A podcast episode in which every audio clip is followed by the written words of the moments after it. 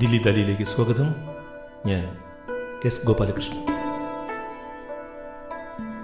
മരിച്ച കുഞ്ഞുങ്ങൾ പാതവിളക്കുകൾ ഊതിക്കെടുത്തുമ്പോൾ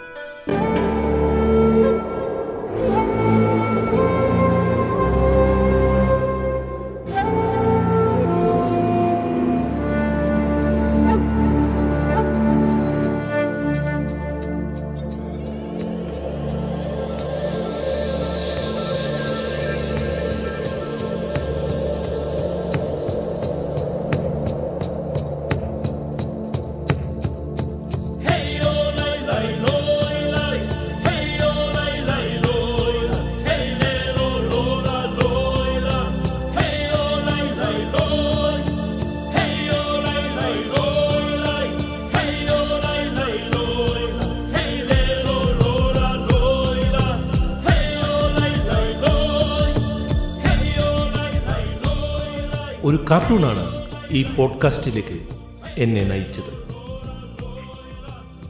പലപ്പോഴും വ്യത്യസ്തങ്ങളായ കാരണങ്ങളാണ് ഓരോ പോഡ്കാസ്റ്റിലേക്കും നയിക്കാറുള്ളത്.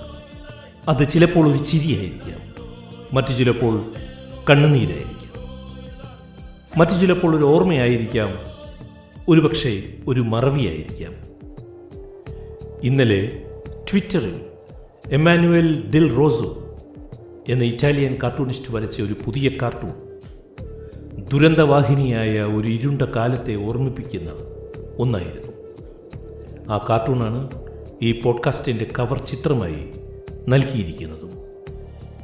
കഴിഞ്ഞ ദിവസം ഒരു സുഹൃത്ത് ക്ലബ് ഹൗസിൽ നടന്ന ഒരു ചർച്ചയെപ്പറ്റി എന്നോട് പറയുകയായിരുന്നു. എനിക്ക് തിരക്കുകൾക്കിടയിൽ ക്ലബ് ഹൗസിൽ പോകാൻ കഴിയാറില്ല. എന്നോട് ചങ്ങാതി പറഞ്ഞത് ക്ലബ് ഹൗസിൽ അദ്ദേഹം കേട്ട ചർച്ച എന്തിന് പഴയകാല ചരിത്രം നാം അറിയണം? അതൊക്കെ എന്തൊരു സമയം കൊല്ലി ഏർപ്പാടാണ്. ഇപ്പോൾ മുന്നിൽ കാണുന്നത് മനസ്സിലാക്കി മുന്നോട്ട് പോയാൽ പോരെ എന്ന മട്ടിൽ ഒരു ചർച്ച ഒരു ഗ്രൂപ്പിൽ ഉണ്ടായിരുന്നത്രേ. ഇരുന്നൂറോളം യുവാക്കൾ ആ ചർച്ചയിൽ പങ്കെടുത്തു അത്രേ ഞാൻ കൂട്ടുകാരനോട് പറഞ്ഞു എക്കാലത്തും അങ്ങനെയുള്ളവർ ഉണ്ടായിരുന്നു എന്ന്. അവർ ഇനിയും ഉണ്ടാകുമെന്നും പറഞ്ഞു. ദൂരദർശിനി കയ്യിലുള്ളവനെ വിദൂര നക്ഷത്രത്തെക്കുറിച്ച് ആലോചിക്കേണ്ട ആവശ്യമുള്ളൂ.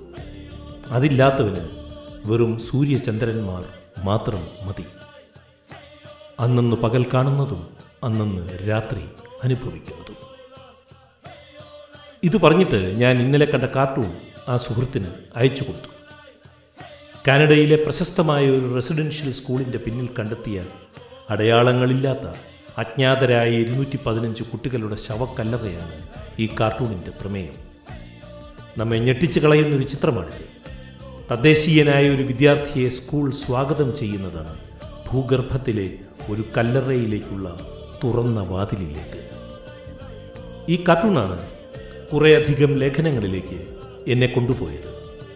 എന്തിന് പഴയ ചരിത്രം അറിയണം എന്ന് സംശയിക്കുന്നവർക്കായി അതിനാൽ ഈ പോഡ്കാസ്റ്റ് ഞാൻ സമർപ്പിക്കുകയാണ്. വെറും കഴിഞ്ഞ നൂറ്റാണ്ടിലെ കാര്യമാണിത്. അല്ലാതെ വളരെ പുരാതനമായ ഒരു കാര്യമല്ല ഞാൻ പറഞ്ഞു വരുന്നത്. കാനഡയിലെ തദ്ദേശീയരായ അമേരിന്ത്യൻ കുട്ടികളെ ഒന്നടങ്കം വെള്ളക്കാർ പുതിയ റെസിഡൻഷ്യൽ സ്കൂളുകളിലേക്ക് കൊണ്ടുപോകുകയായിരുന്നു. പക്ഷെ പഠിപ്പിക്കാനായിരുന്നില്ല. മറിച്ച് ഉന്മൂലനം ചെയ്യാനായിരുന്നു അത്. കൂട്ടക്കൊലകൾ മനുഷ്യന് അപരിചിതമല്ലല്ലോ. ചരിത്രത്തിൽ ആ ചോരപ്പാടുകൾ എത്രയോ ഉണ്ട്. ഭൂഖണ്ഡങ്ങളോ രാഷ്ട്രങ്ങളോ മതങ്ങളോ ജാതികളോ പ്രത്യയ ശാസ്ത്രങ്ങളോ ഒന്നിനും മറ്റൊന്നിനേക്കാൾ മെച്ചമെന്ന് സ്വയം അഭിമാനിക്കാനില്ല ഇക്കാര്യത്തിൽ. മറ്റ് ജീവജാലങ്ങളെ അപേക്ഷിച്ച് തിന്നാനോ ഇണചേരാനോ അല്ലാതെ പോരടിക്കുന്ന ജീവി മനുഷ്യൻ മാത്രമാണല്ലോ. കഴിഞ്ഞ കുറച്ച് ദിവസങ്ങളായി മനുഷ്യ മനസാക്ഷിയെ ഞെട്ടിച്ച ഏറ്റവും പ്രധാനപ്പെട്ട ഒരു സംഭവമായി ഒരു സ്കൂളിലെ ശവക്കല്ലറ ഇതാ മാറിയിരിക്കുന്നു. ആയിരത്തി തൊള്ളായിരത്തി അൻപത്തിനാലിൽ കനേഡിയൻ സർക്കാർ തദ്ദേശീയരുടെ കുഞ്ഞുങ്ങളെ സ്കൂളുകളിലേക്ക് ക്ഷണിക്കുകയായിരുന്നു. കാംലൂപ്സ് കാനഡയിലെ ബ്രിട്ടീഷ് കൊളംബിയയിലെ ഒരു നഗരമാണ്. അവിടുത്തെ ഒരു പഴയ റെസിഡൻഷ്യൽ സ്കൂൾ വളപ്പിലാണ് അടയാളപ്പെടുത്താത്ത ശവക്കല്ലറയിൽ ഇരുന്നൂറ്റി പതിനഞ്ച് കുട്ടികളെ അടക്കം ചെയ്തതായി ഇപ്പോൾ കണ്ടെത്തിയിരിക്കുന്നത്. മൂന്ന് വയസ്സു മാത്രം പ്രായമായ കുട്ടികൾ പോലും ഇതിലുണ്ട്. രണ്ടായിരത്തി പതിനാറിലെ ജനസംഖ്യാ കണക്കനുസരിച്ച് കാനഡയിൽ പതിനാറ് ലക്ഷത്തോളം ആദിമരുണ്ട്. ഇന്ത്യക്കാർ എസ്കിമോകൾ എന്നൊന്നും ഭരണഘടനാപരമായി ഇപ്പോൾ അവരെ പറയാറില്ല. അബോറിജിനൽ എന്ന പദം ആസ് എ കളക്റ്റീവ് നൗൺ ഉപയോഗിച്ചു പോരുകയാണ് ഇപ്പോൾ ഭരണഘടനയിലും പുറത്തും. ആയിരത്തി എണ്ണൂറ്റി അറുപത്തിയേഴ് മുതൽ ആയിരത്തി തൊള്ളായിരത്തി തൊണ്ണൂറ്റിയാറ് വരെ ഒന്നര ലക്ഷത്തോളം കുഞ്ഞുങ്ങളെയാണ് രക്ഷിതാക്കളിൽ നിന്നും അടർത്തിയെടുത്ത് ഇത്തരം സ്കൂളുകളിൽ സർക്കാരുകൾ ചേർത്തത്. അവരിൽ ഒരു വലിയ വിഭാഗത്തിനെ എന്നേക്കുമായി കാണാതാവുകയായിരുന്നു. അല്ലാത്ത പെൺകുട്ടികൾ ബലാത്സംഗം ചെയ്യപ്പെട്ടു. ആൺകുട്ടികൾ ഭീകരമായ ശാരീരിക മാനസിക പീഡനങ്ങൾക്ക് ഇരയായി. അവർ രോഗികളായി മരിച്ചു. ഒട്ടനവധി പേർ ആത്മഹത്യ ചെയ്തു. ഈ കോവിഡ് കാലത്ത് ഓർക്കുവാൻ ഒരു കാര്യം കൂടി. ആയിരത്തി തൊള്ളായിരത്തി പതിനെട്ടിലെ സ്പാനിഷ് പനിക്കാലത്ത് ആയിരക്കണക്കിന് അമേരിന്ത്യൻ കുട്ടികൾ കാനഡയിലെ ഇത്തരം സ്കൂളുകളിൽ മരിച്ചു അനാഥരായി. അപ്പോഴാണ് ക്ലബ് ഹൗസുകളിൽ ഹൗസുകളിലിരുന്ന് ഓർമ്മകൾ എന്തിന് എന്ന് നമ്മൾ ചോദിക്കുന്നത്. ഒന്നുകൂടി അറിയണം ഈ സ്കൂളുകൾ സർക്കാർ അല്ലെങ്കിൽ ക്രിസ്ത്യൻ പള്ളികൾ നടത്തിയിരുന്നതാണ്. ഈ കുഞ്ഞുങ്ങളെ കൂട്ടമരണത്തിന് വിടുമ്പോൾ ചുവരിലെ ക്രിസ്തു രൂപം വീണ്ടും ക്രൂശിക്കപ്പെടുകയായിരുന്നില്ലേ?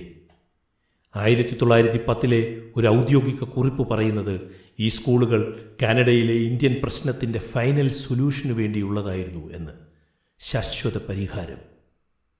ക്രൂരമായ ശാശ്വത പരിഹാരം. സാംസ്കാരികമായി നടന്ന ഒരു കൂട്ടക്കൊലയെക്കുറിച്ചാണ് ഈ പോഡ്കാസ്റ്റ് നിങ്ങളോട് സംസാരിച്ചു കൊണ്ടിരിക്കുന്നത് ഇപ്പോൾ അറുപത് വയസ്സുള്ള റേ സിൽവർ ഓർത്തെടുക്കുകയാണ്. അദ്ദേഹം പറയുന്നു എന്റെ അനിയൻ ഡാൽട്ടൺ മെലിഞ്ഞവരായിരുന്നു. അവന് രോഗം വന്നത് ഞാൻ അറിഞ്ഞതേയില്ല. ഞാൻ പഠിച്ച സ്കൂളിൽ അവൻ ഉണ്ടായിരുന്നിട്ടും ഞാൻ അവനെ കണ്ടതേയില്ല. അവസാനം ഞാൻ അവനെ കാണുമ്പോൾ ചോരയിൽ കുളിച്ച് അവൻ മരിച്ചു കിടക്കുകയായിരുന്നു. ട്രൂത്ത് ആൻഡ് റീകൺസിലിയേഷൻ കമ്മീഷൻ ഇരുപത് സ്കൂളുകളിലാണ് അടയാളപ്പെടുത്താത്ത കൂട്ട ശവക്കല്ലറുകൾ ഇപ്പോൾ കണ്ടെത്തിയിരിക്കുന്നത്. ഇത് ലോക മനസാക്ഷിയെ ഞെട്ടിച്ചിരിക്കുകയാണ്. നാൽപ്പത് വർഷങ്ങൾക്ക് ശേഷം ഒരമ്മയോട് കനേഡിയൻ പോലീസ് പറയുകയാണ് നിങ്ങളുടെ കുഞ്ഞിന്റെ മൃതദേഹ അവശിഷ്ടം ഇതാ കിട്ടിയിരിക്കുന്നു വീട്ടിലേക്ക് കൊണ്ടുവരട്ടെ എന്ന്. ആ അമ്മ പറഞ്ഞു വേണ്ട ഇനി അവനെ ഞാൻ പരലോകത്ത് വെച്ച് കണ്ടുകൊള്ളാം.